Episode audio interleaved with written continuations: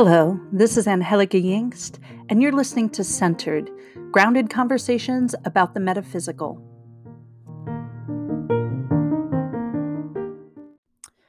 Today's conversation is with my unofficial co-host and tarot comrade, Kira Pauls. I think at this point she might not need an introduction because I keep inviting her back on. And I do that because we literally text each other a few times a week saying, hey, this thing happened. We should talk about it on the podcast. You know, I'm winging this podcast thing. And just to divert from Kira for a moment, I just want to say that spoken word and podcasts and even radio way before podcasts even existed was such a vital part of my rearing and my education. And spoken word is just a huge part of what has made me me. I've did a few essays in the past couple episodes, and um, maybe that's not how this podcast should be used, but I feel like this is a perfect medium for someone like me, and I thank you for letting me use it to share my thoughts and my ideas, and also the thoughts and ideas of people I really admire and have come to love. Um, I hope my creative approach to this gives you permission to play too. Um, so let's get back to Kira. Um, so t- Kira and I both work with tarot for our own personal soul work. And then we also teach tarot and we do tarot readings for a living. And Kira even uses it in her sessions with clients as a social worker and therapist. I mean, isn't she like the coolest therapist ever? Um, I think so. Um, so today we're like diving into tarot talk, um, but I think it far transcends the tarot because we're talking about archetypes. Um, Kira has training in archetypal analysis from a Jungian perspective. So it gives her this really unique experience and um, understanding of what we call the cards of the year. So Um, I explain how we get to that point of figuring out what card is for what year, and it's all with numerology, but um, we're working with archetypes from the entire year. So we really talk about what does that mean and how do you come to that conclusion and how do you work with like the shadow and the light. So a little more about Kira. Obviously, she's a social worker, a therapist, and a tarot reader. She's also certified as a shadow retrieval facilitator. Kira is trained as a yoga teacher and a massage therapist. She's a practicing witch and a druid. And so this year, um, we were talking about um, the emperor. We talked about it, I believe it was in June. We I had an episode with her where we talked about the emperor as the card of the year. And so we'll be talking about the emperor today. We'll also be talking about the Hierophant, which is the card of twenty twenty-one. We'll be kind of looking at the devil at, and um, even we even talk about death, temperance, the devil, and the tower, um, some other cards of the year. And we talk about our personal cards of the year.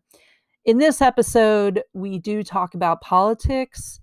Um, so, you know, if you are done hearing about politics, maybe not the best episode for you. I mean, we don't go into the nitty-gritty detail or anything, but we do mention it. So you can find Kira online at awen tarot dot com. So that's A W E N T A R O T dot com. So I hope you enjoy this conversation with Kira Pauls. So let's start talking about what it means to work with an archetype or a card of the year.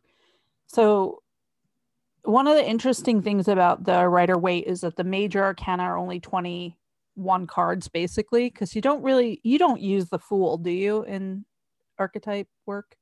No, no. Yeah. Well, I mean, so I'll, I'll use the Fool in archetype work, but not in regards to like a, a birth card or a year yeah. card or anything, since we can't. But yeah, um, I will work with it some. Yeah. Yeah, me it's too. More like, I mean, the Fool being like an archetype for like the authentic self, like mm-hmm. the, the inner child. Yeah, the divine child or whatever. But yeah, but yeah. But there's no real like number that corresponds with it because it's a zero and you can yeah. never really get it to a zero. Yeah. Um. So for people who don't know how to figure out your birth card or the card of the year, So if we're talking about the card, like, I guess the way I use it is I use a card of the year that is the same card for every single person on the wor- in the world who's following the Julian calendar, I guess. Is it the Julian or the, yeah, it's Julian, I guess. I, I think so. Where you add, it's all twenty twenty-one, right? Yeah, yeah. Which is funny because we could use the Jewish year, you know, we could use mm-hmm. another year. But if we use twenty twenty-one, we basically take each digit of that number and add it together. And it works whether you do like twenty plus twenty-one, then you would just get forty-one, and four plus one equals five. Or you could do two plus zero plus two plus one, and you still get five. So it really doesn't matter how you add it up. You always get the same, um, same number. And then for your, do you do birth card too? Um, yeah, yeah, I do birth cards too. Yeah. yeah, yeah. And so with birth card, you use your month plus the date of your birthday plus the year of your birth. That's your birth card. Yeah. And then if you are working with a personal card of the year, you add your birth month, birth date, and then the current year that you're working with. Mm-hmm. So just to get that out of the way. Yeah. Yeah. What's your birth card? Strength. Strength. Okay. Okay. And yours is the Hierophant, right? Yeah. Hierophant. Yeah. Yeah.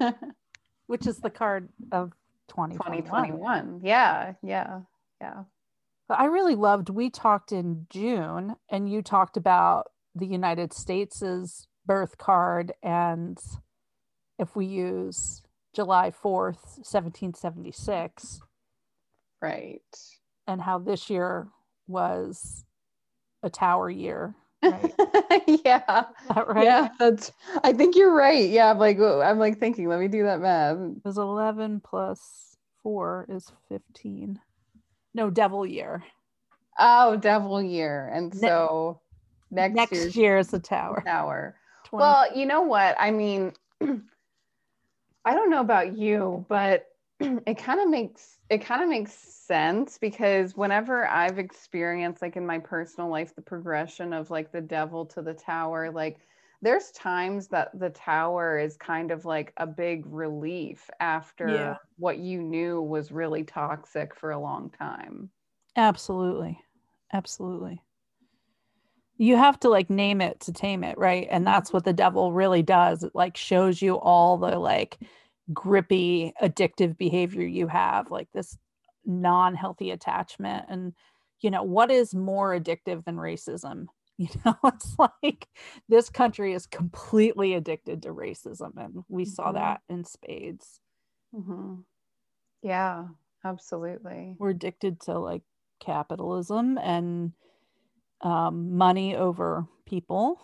What else are we? Well, addicted? And just, I mean, just the, yeah, how chained we are to the false notions that come along with it, like that that people just at, in general as a whole believe. Like if you if you go to a random person on the street and you say, you know, um I think that, you know, not everyone should have to work, you're going to be looked at like you have five heads. It's like, of course everyone works. It's like, and we just blindly accept that, that it's like, yeah. oh, we have to work. Yeah. Um, but that's, that's how it is. You have to work. And that if you are not working, you are lazy, unproductive. Yeah. Um, and, and a, a waste of resources. Yeah. Um, so it's like, I mean, and, and thinking about just like, how we get chained to those ideas and how that even impacts our own lives and like how we view ourselves too.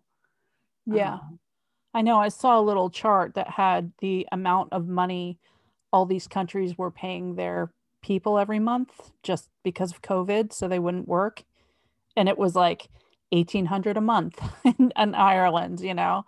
It's mm-hmm. just like it went down the line, and all these European Western countries, you know, are paying people livable wages to help supplement what they've lost in, you know, their job, just to get them through. And all these Americans were like, what is this? What are you talking about? Is this a one-time payment? They're like, no, this happens monthly. Um, and it's because our country actually cares about us. Exactly. Go figure. Yeah. And it's, um, you know, it's, it's just interesting to, th- to think about the devil card with that, like the, the beliefs that we just follow because we've been told, well, this is how it is. And so then we follow it and we don't even question that, like, maybe this is a chain that is oppressive that we don't really need to have right. around our necks, but we're just, you know, sitting here with it loosely around our neck because we think that it has some kind of power over us. Right.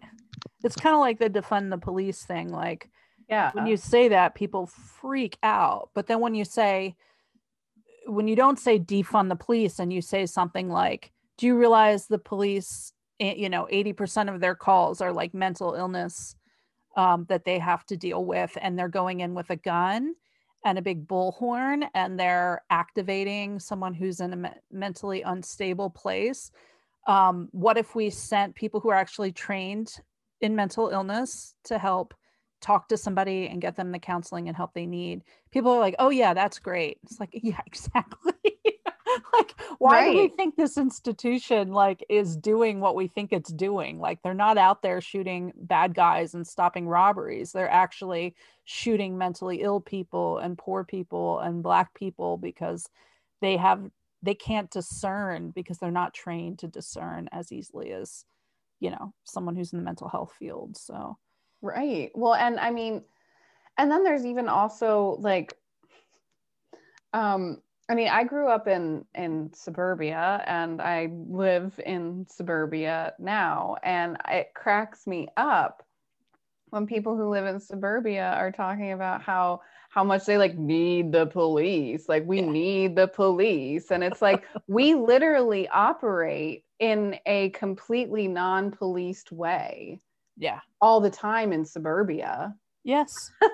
That's how we live. Like, it was rare that there would be a cop driving through, and it would be just, you know, officer friendly driving through, and he'd wave to the kids or whatever. It's like, we are not policed. Okay. Yeah. Like, um, I'm not sure what you're thinking you're needing them to do. Um, because yeah, it's like the times that, you know, they they sometimes are doing things, you're exactly right. It's like they're escalating situations that don't need to be escalated and potentially causing harm. And then there's times that, but most of the time we don't need them. And I know that there's a lot of times that we need them and we call them and they, uh, you know, disinterestedly take your name and say they'll look into it. Yeah. And that's it. Yeah, absolutely. But I think that's like, kind of too, we're t- the great conjunction of Jupiter and Saturn that's ma- bringing in this new age. We're also looking at all that too. Yeah, which is cool. I'm like excited to see what's going to happen um, with in the next couple years. I feel like this has been one of those years that has made forced us to look at all of our institutions. And yes. So I mean, that's not surprising because this year, twenty twenty, has been like an emperor year, and the emperor has an interesting archetype. I don't know. Do you want to talk a little bit about how you see the emperor archetype? Yeah. So, I mean, I, um, I'm gonna hold it up. Whenever I work with him with clients, like I just, I kind of start off with like explaining him as the dad. Yeah. He's yeah. daddy. And so it's like, you know, he's daddy. And so you think about all the different like things that can mean. It's like, I think about just all the associations with with father, with fathers and fatherhood in general. Yeah. It's like in the in the, you know, overwhelmingly, I guess, positive sense, like he can be a really firm support yeah. and guide. And, but then it's like, when does he become overbearing and authoritarian? And um, another thing too, with the emperor that I pick up on a lot too, is like, even just like absent father yeah. sort of stuff, like the, yeah. the, um, the, the tendency for, for fatherhood to be absent. Yeah. Um, and I think like we've, we've seen all of that in twenty twenty, where it's like, we have times where we have been controlled and abused and oppressed. And we've had times where we've been abandoned completely mm-hmm. by daddy. And we've had times that we've like, just like, we've been desperately seeking the, the healthy daddy who's going to like take care of all of this and make it okay again. And so we've all kind of had to learn as we've been like abandoned by daddy, it's like, we have to like be our own daddy. Yeah. Um, it's like, okay, so if daddy's not going to say that I can't go outside because it's not safe, I'm going to say it's that I can't go outside because it's not safe. Yeah. It's been interest. It's so interesting to think of that metaphor through this year. And especially with like the president we've had, because like, even when he's like up tweeting a storm, it's like mm. such a bad dad, bad thing, dad, right? Where he's like so hyper vigilant on how he's perceived yes. versus what he's actually doing to help people. Yeah. And like, that is such the classic narcissistic parent where Absolutely. They only see themselves in relation to how their children are performing. Absolutely. Um, Absolutely. It's been very interesting because that's, you know, I guess that's part of what um, is important about when you work with the card of the year. You get the good, the bad, and the ugly of that archetype. You don't just work with the light aspects of it. You have to face and reckon with the shadow aspects of, you know, like it has felt so destabilizing this year. And yeah. yet there's nothing more stabilizing than just being in your house all the time. So it's kind of been this weird push and pull, like, I feel like I've gotten a little more agoraphobic and a little mm-hmm. more like socially anxious, which I was already prone to do to begin with. But it's like, I get a little nervous hanging out with people. I can only handle people at small in small increments. Like I'm not doing great with like being around a lot of energy, mm-hmm. um, which is the other part of the Emperor, which is that like massive stability thing. Um, where do you feel safe and all of that? So I talk to clients a lot about, um, you know, we'll, we'll talk a lot about like Greek mythology and the different gods and goddesses as archetypes and everything. And um, we talk a lot about, you know, like the the battles between um, Ares and Zeus. Yeah. Um, and I think we've seen a lot of that too, where it's like Zeus in in Greek mythology is the daddy, but he's all about logic and reason, right?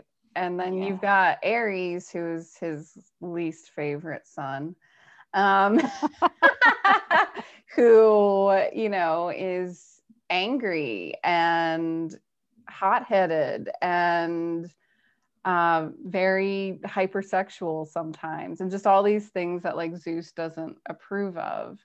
And so then Zeus like shames Ares by like using logic, like, well, you have to be logical. And Ares is just like, I feel so much in my body, right? Like, and so I, was, I, I think about that, and even just, um, you know, kind of what we see with, with rebellions in general, like that's, that's sort of what you see is that, you know, the rebels, whether they are socialists or fascists or whatever, if they're the rebels, they're the Aries archetype rebelling against dad. And so I was thinking about that, where how it's like, we've had like Aries kind of in, in more than one way, where it's like, we've, we've seen Aries in the Black Lives Matter movement of, you know, you have the, the police who have, you know, the badge and, and the title and the jobs and whatever. And then you have people who are being stomped all over, and they're being told that they're being too aggressive, that they're yeah. they're too much. And so they're the Aries like rebelling against dad. But then on the other end, you have uh, the Trump supporters, and how in a lot of ways they're Aries rebelling against dad too. Yeah. Um, and it's like, we as as the, the left keep trying to come at them with logic, thinking it's going to work. Yeah. Which is, you know, it's interesting that you said that with Trump supporters being Aries, because I really do think like within the structure of the right, they definitely are this like wayward child in some ways, the they one that are. Wants to shake everything up. And, you know, that's what happened this last four years, which is like, we really realized like how polarized some of this thinking can be and how it's been.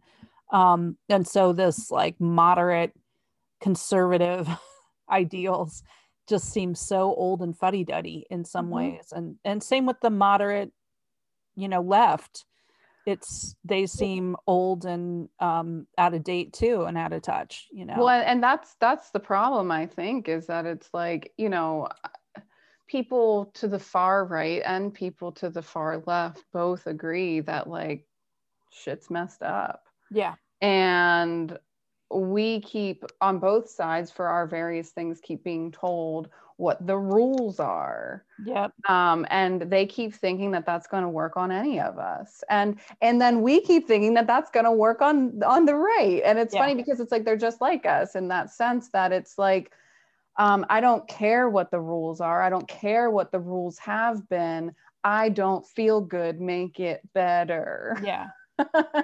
yeah. Um, which is basically what they're what they're crying out about. Mm-hmm. I don't feel good, make it better. Like, you know, dad's supposed to make it better, but unfortunately dad is just shaming us for for reacting to his emotional unavailability. yeah yeah and I mean, this president is, you know, to me he's like trickster archetype, you know? Oh god, yeah, he's got that mixed in where it's like he's got trickster too. Yeah, he just wants to, he, he's he's nothing well, of the sort. He's, I mean, it's like, I think that a lot of his supporters are, you know, definitely embodying that Aries energy to some extent and then taking it to an inappropriate level, of course. Yeah. But I think with Trump, you're exactly right. I think that he's a trickster who knows how to play with that energy and provoke it and pull it yeah. out of people. Yeah, um, which is why the devil makes the most amount of sense. Right it now. does, it does. It's and like, let me tempt you with this easy fix of you feeling good about yourself, you know? And yeah. so, you know, what does he write this permission slip for, to like not have to um, be politically correct, not think about other people's feelings, not have to like, you know, make any concessions. You get to live the way you used to, you know, make America great again. Mm-hmm. Uh, basically means going back to a time where your jobs were secure, whether you earned them or not. Mm-hmm. I hate to say it, but right. it's, yeah, I mean, right. I was going to ask you about the Aries influence here, because the Emperor to me is such an Aries card. And yet it, you know, Aries is kind of like the baby of the Zodiac. It's the, like the one yeah. that, you know, is screaming, which is, you know, yeah. I I just did my a podcast of my essay about screaming and how vital I think it is. And yes, babies are like, you know, crying because they are screaming for justice. You know, mm-hmm. I want to be fed and I want to be held and I want to be loved and I want to be clean and I want to be warm. And they only cry because they don't feel unworthy of that. And I think Aries can be that, you know, the the kind of the the town crier of the the, the mm-hmm. pulse of the community, you know, the one screaming like, this isn't right, we all need to be fed and we all deserve that. So yeah, and as an Aries son, I can say that has been my experience where it's been like, um you know, I'm always the one who's fussy and I'm always the one who's been picky and sensitive and this and that. And it's exactly right. Like you said, it's the town crier. Um, you know, I remember when um, I was told that I was, I was the canary in the coal mine. Yeah. Um, and, you know, the thing is, is, yeah, um, I think about that Aries archetype like that a lot. Um, because for me, when I really let my Aries archetype out, it is the part of me that is very, very, very sensitive, very yeah. physically sensitive. Um, because like you said, it's a, it's a newborn baby, but you're right. It's the part of you that remembers your true essence and that remembers um, your, your work, your inherent worth. Yeah. Um, but yeah, at the same time, it's like, I think about, you know, other people like my, you know, I have a, you know, father-in-law who is an Aries yeah. and who is very much an angry baby. Yeah. um, I, you know, it's, and, and yeah, you, you see that with, with Aries sometimes where it's like, you do sometimes have the, the immature baby. And that's when I was younger and I would read about Aries sun all the time. That's what I would read. And I'm like, I don't necessarily identify with this. I don't know that I'm selfish and you know, mm-hmm. um, uh, you know, self-absorbed in that sense that it's like, oh, it all needs to be about me. I'm just very, very sensitive. And that's what I found to be the case, is that even when an Aries is behaving badly, or that Aries archetype, like that energy in a person is behaving, quote, badly, that really it's just feeling very overwhelmed and very, very sensitive. Yeah, uh, that's such a good point. I mean, I have two Aries babies. Yeah, and, so you know. Yeah, well, you know, I just noticed my daughter, like she's becoming very, she has over the past four years, whatever, gotten really interested and read a lot about Black Lives Matter and, you know, really, really interested in justice. And she really does that cancel culture thing, like where she's just like, this person once called somebody the N-word. I'm never listening to their stuff again. I'm never talking to them again. Like she just like, that was one hundred percent me when I was her age. Yep. Yeah. Uh-huh. And yeah. that's like, that's where I think, you know, she's thirteen, so I'm not, I'm not so worried about her being adult level mature, you know, like that's part of the growing she needs to do. Like at some point we realize that like all our heroes did something that we really hate, and they've also have good stuff. And, um, you know, it's just, it's just been interesting to watch how that Aries comes out where, you know, I think, yeah, okay, I get it. Like I want to do that sometimes too. And I love that sometimes Aries writes the permission slip for you to just be like, fuck that. I'm not, you're mm-hmm. out. You're well, out. And I think that that's really important, because it's like, I know that for me as an Aries child, there were a lot of times when I was told, you're very judgmental, you're so harsh, you're so critical. But the thing is, is that I was a very, very, very passive person in general. And so what happened is when people repeatedly told me that I was being judgmental and critical, I was like, oh, maybe you're right, over time.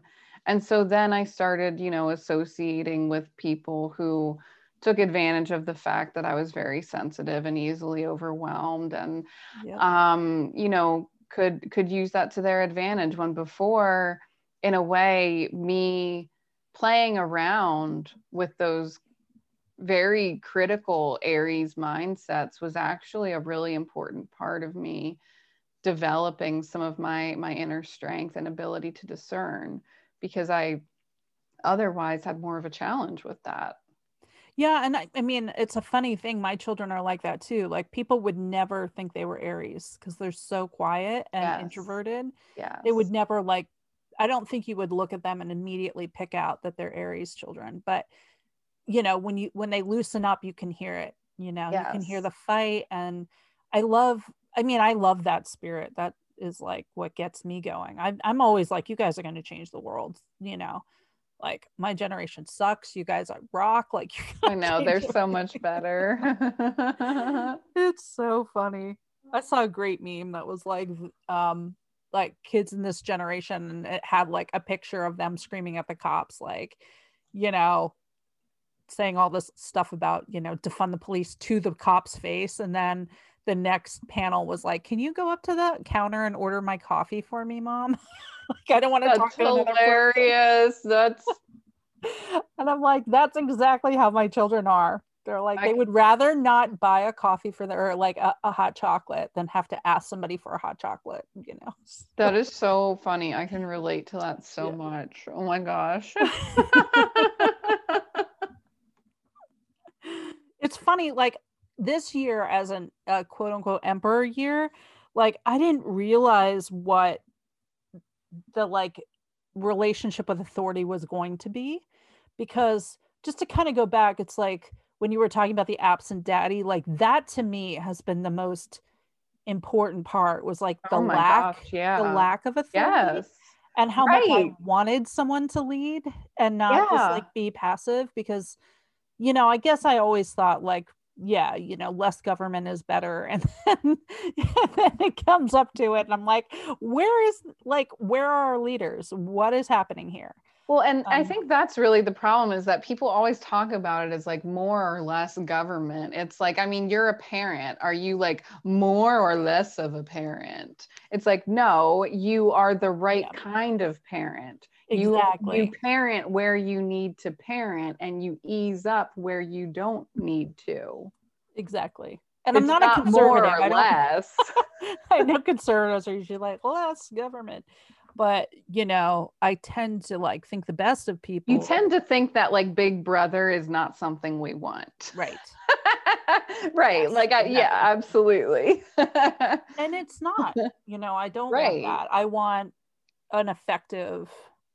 Right. It's government. Like, I, I want a father who will make sure that my basic needs are taken care of and make sure that this this pandemic is controlled, but who will not then also take it upon himself to read my text messages. Yes. And like, that's not a more or less, it's a be like, that's what being a, a parent is, is knowing that mm-hmm. like, you know, I I guide and I support and I provide, but I don't control and restrict and spy on. Right. Yeah, exactly. I mean, it's it's actually like so hard to walk sometimes because. Oh yeah. Well, I mean, you know, you don't. Yeah, you always absolutely. Think like before before I became a parent, I was like, I would never do this and that, but it's just so easy when they go to sleep at nine o'clock to like. Oh, I'll just pick up their phone and read what they're doing, you know? And I don't do that, but it's tempting. Like when oh, other yeah. pe- parents oh, do it, yeah. I'm like, I get why you do that. I just, if I start that relationship with my kids, that's the relationship I get with my kids. Exactly. And I don't really want that, but well, it's yeah, then- a lot of unwinding because you know, literally, you'll see like Good Morning America talk about how you should be doing that, you know, and it's just hard, you know, so. Yeah, well, and, and that I find just wild. I mean, I remember um, when I would go to um, the Children's Resource Center at my old work and, you know, we were going for, for forensic interviews and stuff with, with kids. Um, that would come up a lot because there would be a lot of cases, you know, with, with adolescents and, and teens who maybe, um, you know, met up with someone that they met um, and then, you know, an assault happened um, or, or even just other various things with, you know, kids at school and the parents would say about, you know, wanting to, to read their kids' messages and all this stuff. And, um, you know, I would say it was kind of interesting because generally the police that I worked with um, took the vantage point of mm, not so much, but there was one in particular that like the way that he would talk about it was really, really good. And it was just like, you know, your, your child has gone through something traumatic and what your child does not need right now is to feel like they are, that they did something bad. Yeah, exactly. Um, and that they're being punished. And I think that that's just a good rule in general. It's like, like you said, like, it's like, that's the relationship you have is like, is the relationship you have one of like, oh, my kid can't trust me. Um, and my, you know, I am invasive and, yeah.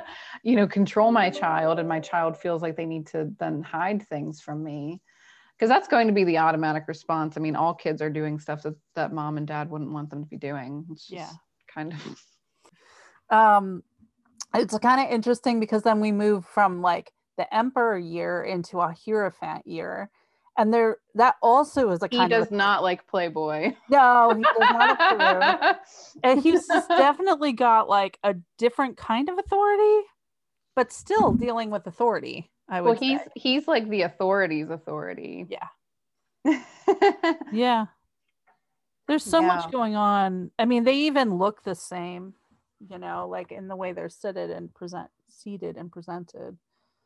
Um, but there's so much more going on with the Hierophant than than the Emperor.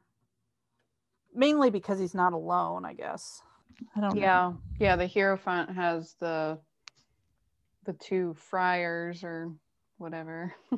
Yeah, the wheeling in front of them, the lily and the two keys and mm-hmm. the path forward. I was gonna say, I mean, it's it's funny because I mean the Hierophant is like I think most tarot readers' least favorite.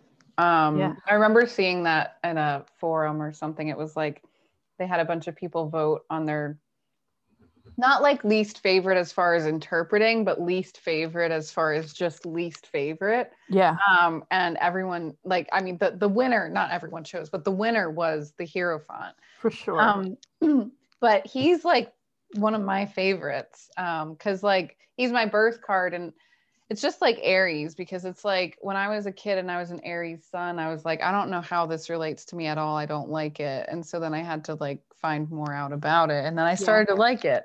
And the same thing happened to me with the Hierophant too, where initially I was like, oh, bummer. Yeah. Darn it. I got this guy. um, but he's grown on me. I like him too. You know, I once had a reading with Mary Beth Bonfiglio, and she, and the Hierophant was like in my you now. And she was like, oh, the Hierophant, you're so lucky you've got the Hierophant. She just kept going and gushing about the Hierophant being the spiritual um, channel and like basically the intermediary between God and people. And exactly. She kept saying like, that's you, that's you. Mm-hmm. And I just, I never really thought of it that way, because the Pope, like having been raised Catholic, the Pope was always like untouchable and so far away. And I think that's why people probably don't relate to it very well, because they think of him as so far removed from their experience and their lived life, you know, mm-hmm. like he's the person to go through. But what if you are the Pope?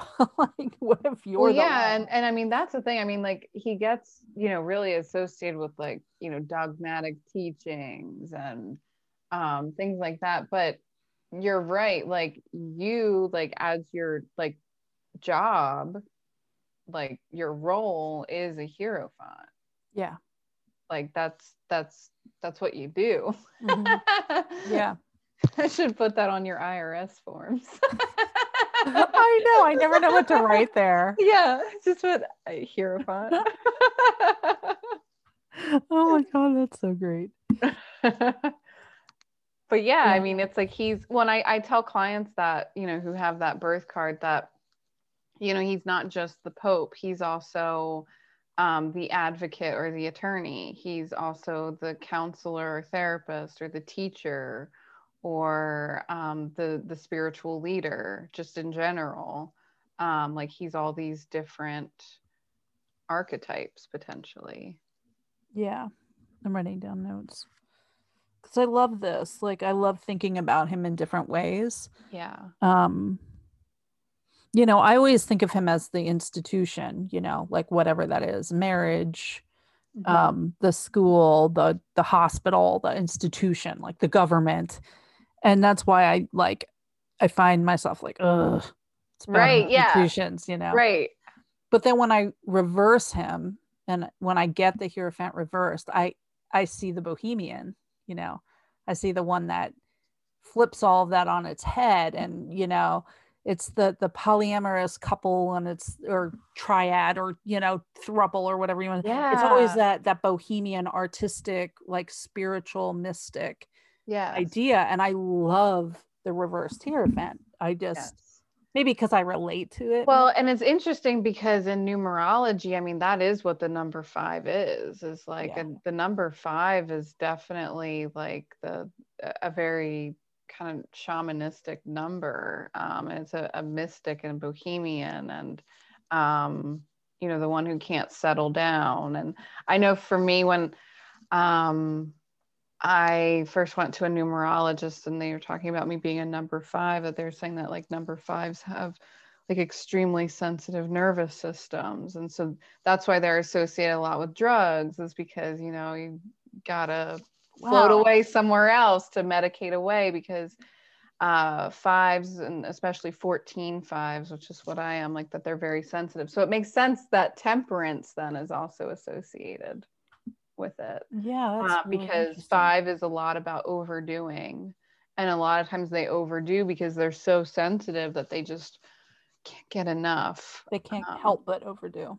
Yeah, yeah, yeah. I didn't know that. Like, I didn't, I mean, of course I knew that connection with temperance and Hierophant, but I, you know, I love that.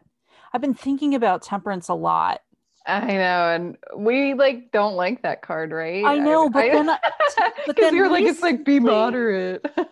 Yeah, recently I, I, I laid all the cards out, and I'm gonna do this. I laid all the cards out, and I was like, okay, so we have death, and then we have temperance, and then we have the devil, and I kind of was like, okay, so you die, and you get this like pleasant place that says, mm-hmm. hey, you know, like the angel greets you and yeah. shows you the light, like shows you the path forward. And then this is the temptation of the, you know, like the temp the temptation of Christ, which is, ah. hey, you can just have a normal life, right? Yeah. That yeah. was the temptation of Jesus, which is like, you don't have to be the savior. You get to just have a normal life, married and Oof. Have some kids and blah blah blah blah blah. Oof. That's what the devil did, right? Oof. So I kept I started thinking about this, like instead of it going like thirteen, fourteen, fifteen, what if it's like thirteen and the two paths are the path of, you know, the easy easy connect, like attachment. Oh my god, I hard. Love this. I know, it just kind of like we yes like I can offer you this path towards the light, and you just have to give it all up. You have to give up all your attachments. You have to like give up all of your beautiful anger and humanness and the suffering. And the devil's like, but you know, it really feels good when you have sex. Right, right, right. And you're like, wait, hold on. It does feel good when I have sex. But anyway, that's why like it changed my feeling about temperance a little bit. Absolutely. That, yeah, that really does. Oh my gosh, I love that. I love that. Huh. Yeah, that's good. Thank you. Yeah. I'm like still like on it. I just like can't like come away it's from funny because it like, you know, well, you and I have been studying the tarot for a really effing long time, right? And then it's like, and so like when you have a new revelation, you're like, what? You're like, holy shit, how'd that happened? But then going back to the Hierophant, like this is a dude, you know, he's like, a dude. The Hierophant is a guy. Which is funny because I had a really small tarot class with my friend Caroline and with David. And these two, I'm just going to use their names. I'm not, I won't use their full names, but David was like, this is not a man. This is a woman in drag. Like this is a woman pretending to be. Like she, he just could not get over how feminine the Hierophant looked. And then on conversely, you know, actually you're, you're right. I've, yeah. I've thought that. And then conversely, he was like, and justice is not a woman. That is definitely a man.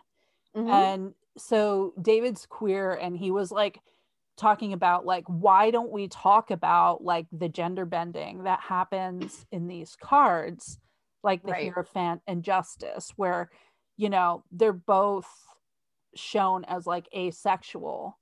Right. But we think that, oh, it's the Pope. It has to be a man. You know, mm-hmm. and it's well, Justice, yeah. it has to be a woman.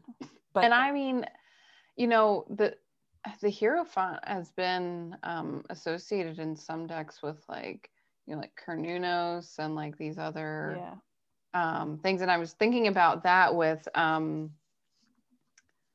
well, you have the five and the eleven, and I mean, eleven, of course, is a, a, a spiritual number. But I'm just thinking about that with the the the ties with those to to shamanism, yeah um and the the um gender bending or absence of gender that happens there. So yeah, it's really interesting that you say about like those two cards, because yeah, well, and even um I mean even um temperance is very yeah. Very like feminine. What um you know, it would be like, this is, well, whenever I talk about the temperance angel, I talk about them in a gender neutral way. Or I think maybe sometimes I have used him or her, but I've switched back and forth. I think I've used every gender descriptor you possibly could and none. Yeah. For yeah. the temperance angel. And you're right. I mean, I think with justice too, and then now even looking more at the hierophant, like I've thought that, but yeah, this is interesting.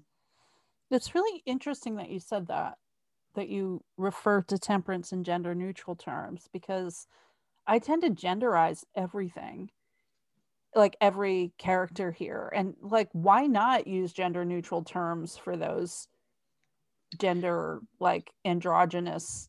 Yeah, temperance and justice in particular, I usually talk in like kind of a neutral way, or like I said, sometimes I'll switch back and forth, because there, I know there's been times where I've said him for justice, and I know there's been times where I've said her for justice. Yeah, I should I just, just use they. I didn't realize I was doing it, but yeah, and I and I know that I've used they too. So, but yeah, it's like, yeah. It's just so heteronormative. I mean, like, hate to say it that way, but like, I'm so used to genderizing things and being like default to he or whatever. Like, you know, if anything this generation is teaching us is like, things are non-binary, and we, you know, to continually, right. you know, categorize them in binary ways just takes away from it. If I don't know what the gender is, maybe I should just default to gender neutral. Right. You know, it's kind of interesting. Because does it really matter if the Pope is a male or female? I mean, I guess that for Catholics it does. Yeah, it's like, well, I mean, I will say with with him, I've always figured that um, he is a man just because he's the Pope. But without that, yeah, I mean, who's who's to say? And and right, exactly, does it matter? Um, like I think in the Rider Waite, it I don't know. I mean, it's I, I assumed the... it was a dude because it's a Catholic church and that's the only option, or exactly. or whatever. But, and the whole point but... of the whole point of, you know, the man taking a vow of chastity is that he overcomes his basest desires, so that he isn't like, you know, wanting to have sex. And obviously we know that turns on itself and causes all kinds of horrible, horrible repercussions right. when you swallow your sexuality. But I mean, the idea here is like his sexuality is actually there and he is overcoming it to serve God better. You know, mm-hmm. like the sacrifice of that is important sacrifice. Right. Right. Right. But we don't kind of get that idea with the high priestess as much. Huh. I wonder how that will play out. Like the hierophant, the sexuality that's underneath it all for the hierophant. I don't know. Yeah. There's a saint, Saint Marina.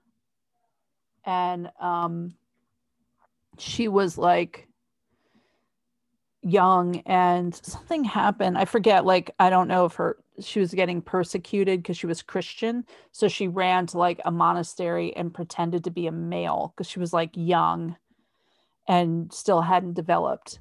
And she pretended to be a boy for her whole life. And then when she was in her twenties or thirties, one of the local girls got pregnant and accused Marina of being the father, and of course that's like immediate expulsion from the monastery.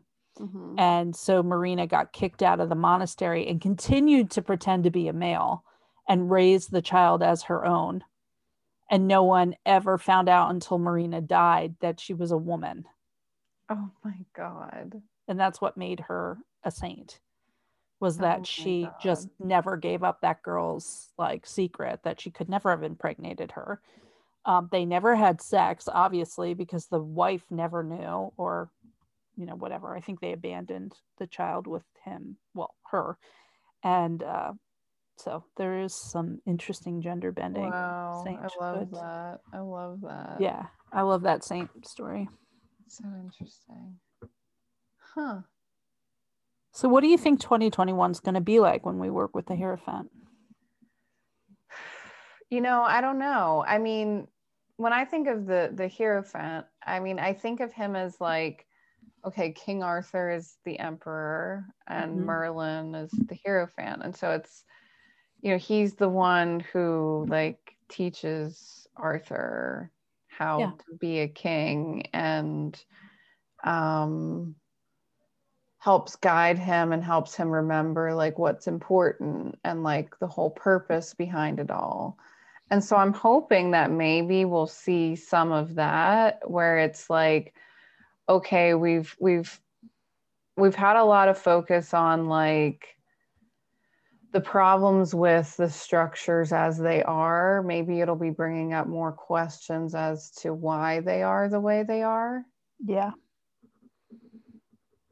I think might be more of the focus where it's like, okay, we've, we've seen what the problems are. Now, why is it like that? And, you know, what, like maybe there's a Hierophant energy that has a, a different way to guide us. Yeah. I know, like when I think of it, I think of like authority with grace. And I mean, grace in like that traditional sense of like, like some spirit with it. Not yeah, like, well, there's soul. Yeah, with a little soul. Yeah, like, like, okay, yes, we're, you know, going to get things back in order or whatever. And that's going to look however it's going to look. But hopefully maybe this time there's, there's a, a greater purpose in mind with yeah. how we're doing it. Like it's not just about control, it's about why do we need to control that? Do we need to? Um, you know, why do we need to do things like this? Do we need to do it like that? Yeah. Um, well, and even, I mean, the Hierophant, um, as much as he can be about like dogmatic teachings, I mean, sometimes he can even be about Um, that energy of what we were talking about earlier, where you're saying about your daughter and cancel culture. I saw that a lot with me, with my own Hierophant energy when I was young, but I saw it as Hierophant energy where it was like, I was very set on that my political views were correct, and I still am. But they, you know, I was set on they are correct, and I am not going to bend to anyone. Yeah. Um, I'm right, period. And so, you know, it's like, that was kind of the attitude. And so you think about that. I mean, you know, at some point I did have to acknowledge like, how is that really so different from a dogmatic, you know, Christian or Catholic Hierophant or a more conservative one? Um, you know, in some ways we mirror each other. In some ways mine is a rebellion against, but then it comes around full circle again, yeah. you know, that sort of thing. Um, so, so yeah, I mean, it's like, I, I see that energy with the Hierophant too, where it's like, um, you know, I think he can always have that tendency towards being dogmatic, but if it's the type of dogmatic that we, that we like, maybe it's more okay. I don't know. It's interesting. I mean, I because struggle like, with that too, because it's like, I wouldn't, they wouldn't be my political beliefs if I didn't think they were correct. So that's what I struggle with.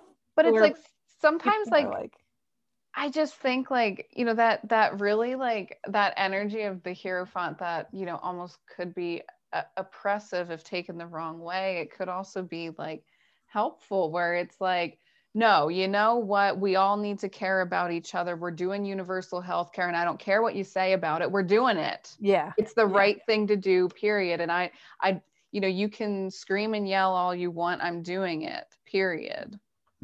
You know, that would be Wouldn't a Hierophant. So awesome. Right? Like, you, but that would be him. Often. Right. Uh, right. It would just be that I'm right, you're wrong, end yeah. of story. And it's like, well, who's that sound like? Yeah, I know.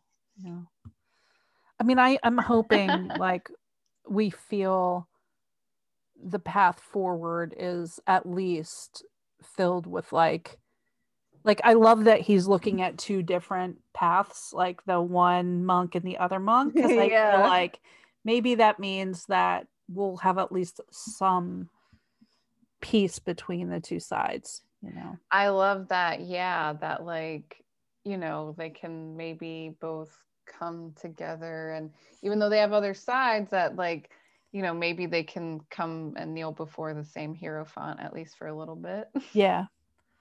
Which is like how it should have been this year, which is who is the real leader in this country? It's like the people, you know, because we're supposedly quote unquote a democracy.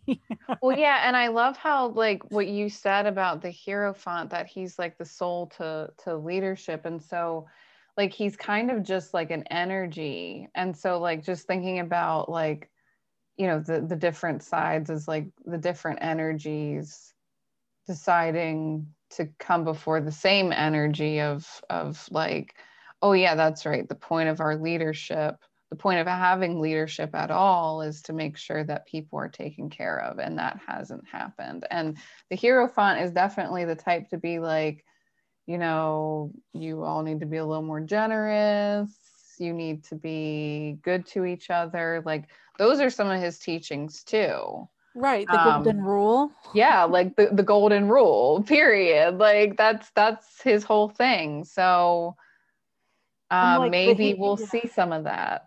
And the Hierophant, like in connection with the Tower, if we think about like America's card of the year, right? Because once yeah. we move from the devil, we're moving into the Tower now. So we're bringing down those institutions. Yeah. And it'll be interesting to see how the Hierophant like is the light, the beacon of light, you know, in that taking down of institutions we didn't think could be taken down. So I don't know. Yeah. I'm hopeful. I, I am actually hopeful for twenty twenty-one, because twenty twenty was such a shit show. Like you really couldn't predict anything mm-hmm. that was happening. Mm-hmm. Mm-hmm.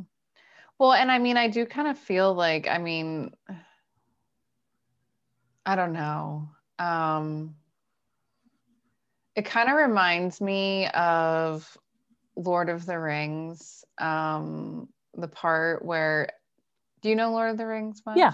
Yeah, okay. So like the part where um, King Theoden is possessed by um, Saruman, the wizard. So it's a king who's possessed by the, the wizard. And then Gandalf shows up, and Gandalf has now been given the role of the white wizard, which is, that's the wizard possessing the king. Yeah. But Gandalf just got a promotion, and the other wizard hadn't been given the heads up yet that he's not the white wizard anymore, but Gandalf is. Um, so Gandalf was showing up to let the other guy know that he had been fired. And that I'm now in your job. Um, but he shows up, and it's like you have like this emperor that's so sick and twisted and yep. possessed by, you know, an, an evil force, so to speak, and, and diseased and plagued, right? Yeah. And then Gandalf, the Hierophant, shows up and and like pulls the disease out of him, pulls the wizard out of him, and banishes him, because you know, he shows up as like, no, actually, I'm the real Hierophant. And so it's like, I was thinking about that with like the election, how people are like saying about it, it's like bringing up daddy issues. It's like, who's our real daddy? Oh no. And it's like, yeah. we keep looking to daddy, but it's like, we need to be looking for, to the Hierophant. Yeah. Um, like, I think that that's who we're really looking for, is that, that Hierophant. Yeah, absolutely. Um, because he's the one that even when the emperor is failing and sick, he's the one who shows up to be like, no, no, we're putting an end to this. Like, this isn't yeah. okay. Yeah. Yeah. I don't know. So what's your card this year that you're working with? Let's see. twenty twenty-one is a... Uh... Five, so four plus eight, twelve, three. Star. So I, yeah, I'm onto the star. Yeah, I had a tower. You had a tower year last year. Yeah. I had one of those a couple of years ago. Yep. It's been a, it's definitely been a tower year. Yeah. I'm moving from a hermit year, which is interesting, to, I guess, a Wheel of Fortune or a Magician year, whichever I want. Well, both are, yeah. Positive. Mm-hmm. Kind of like the idea of moving from the hermit to the magician, but I do too. I like that. I like that because it's like he found that that light power yeah. on the inside. Yeah, and exactly. Boom, became the magician. Just hope I don't turn into an arrogant asshole, but I mean, I hope you do a little bit. Like, I think you could use a little bit of it. Don't you? I don't know. Like, like you could use bitch. You, you could use a couple like shots of that like magician narcissism. Yeah. You could. You could. I don't know. I put myself up out there enough to be narcissistic. I I just think you could stand to use it. It could be a good thing for you. Yeah. I'll take that. I'll, I will yeah, take it. Yeah. Yeah. Yeah. Um, plus, like, I want to wear the robe and have a snake. Right. Absolutely. Maybe absolutely. That's like what I'll do is get a snake. We're like, oh, here's my snake. Oh, that would be so cool. Well, thank you for talking. This yeah, is so awesome thanks. As always. Yeah. Um, yeah, it was. And so twenty twenty-one will, I'm sure, talk much more. So yeah, yeah, absolutely. We will. Thank you. We will.